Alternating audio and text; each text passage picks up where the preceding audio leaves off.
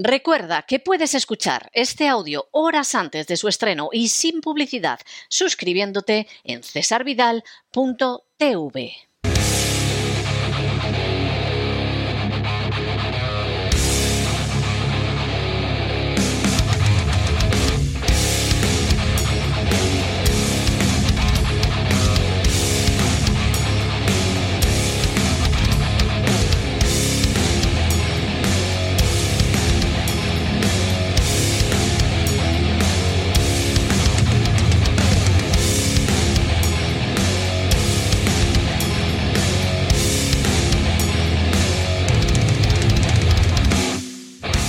Buscando el Cao con César Vidal y Gustavo Vidal. Y estamos de regreso y estamos de regreso para ese adelanto que nos da todos los viernes Gustavo Vidal de ese programa épico, glorioso, lleno de hazañas que es Buscando el Cao, programa que ustedes pueden ver los fines de semana en cesarvidal.tv. Bueno, pues ya está aquí Gustavo y qué vamos a escuchar, qué vamos a ver, con qué nos vamos a deleitar en Buscando el Cao este fin de semana. Pues muy buenas, nos deleitaremos y además bastante porque vamos a tener una leyenda del boxeo escocés, probablemente el mejor púgil que ha dado Escocia y ha dado algunos bastante buenos. Me estoy refiriendo a Ken Buchanan, que nos dejó el pasado 1 de abril.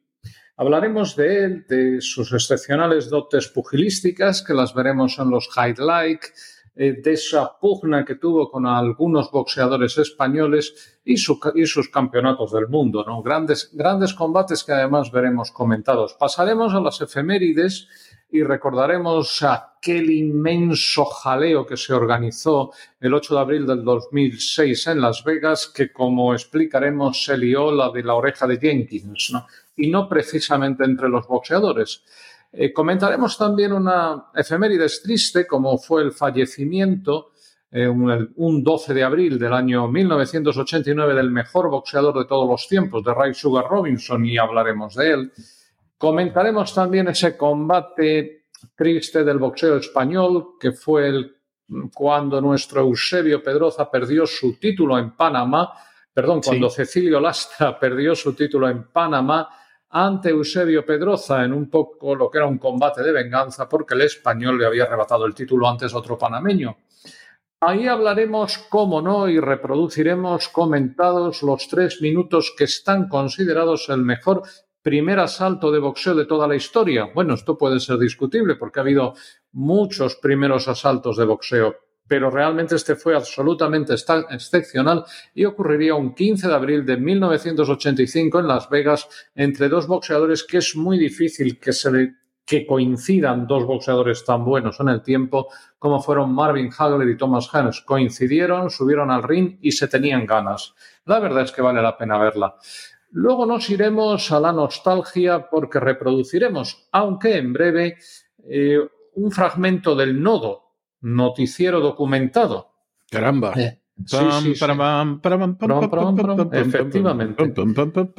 Sí. Eso es aquella época en la que se construían millones de casas, no había ocupas, no se pagaban tantos impuestos, te podías dejar las llaves. Prácticamente no se pagaban impuestos. Prácticamente no, se pagaban. Podías dejarte las llaves de la casa puestas fuera que o la puerta abierta que nadie te entraba a robar. En fin, una serie de cosas de lo cual, terribles, terribles que pasaban en esa época. A pesar de lo cual había que estar a las 10 en casa. Y que no pues llegara su minuto tarde, ¿eh? Sí, eso también, también era así, también era así. Ahora dicen que no, que ahora tienes que llegar solo y borracha, ¿no? Si llegas, pero bueno. Si llegas. Eh, comentaremos, eh, bueno, ese combate me refiero precisamente al que sostuvo Miguel Velázquez, nuestro Miguel Velázquez, del que también hablaremos con Ken Buchanan, en el Palacio de los Deportes madrileños.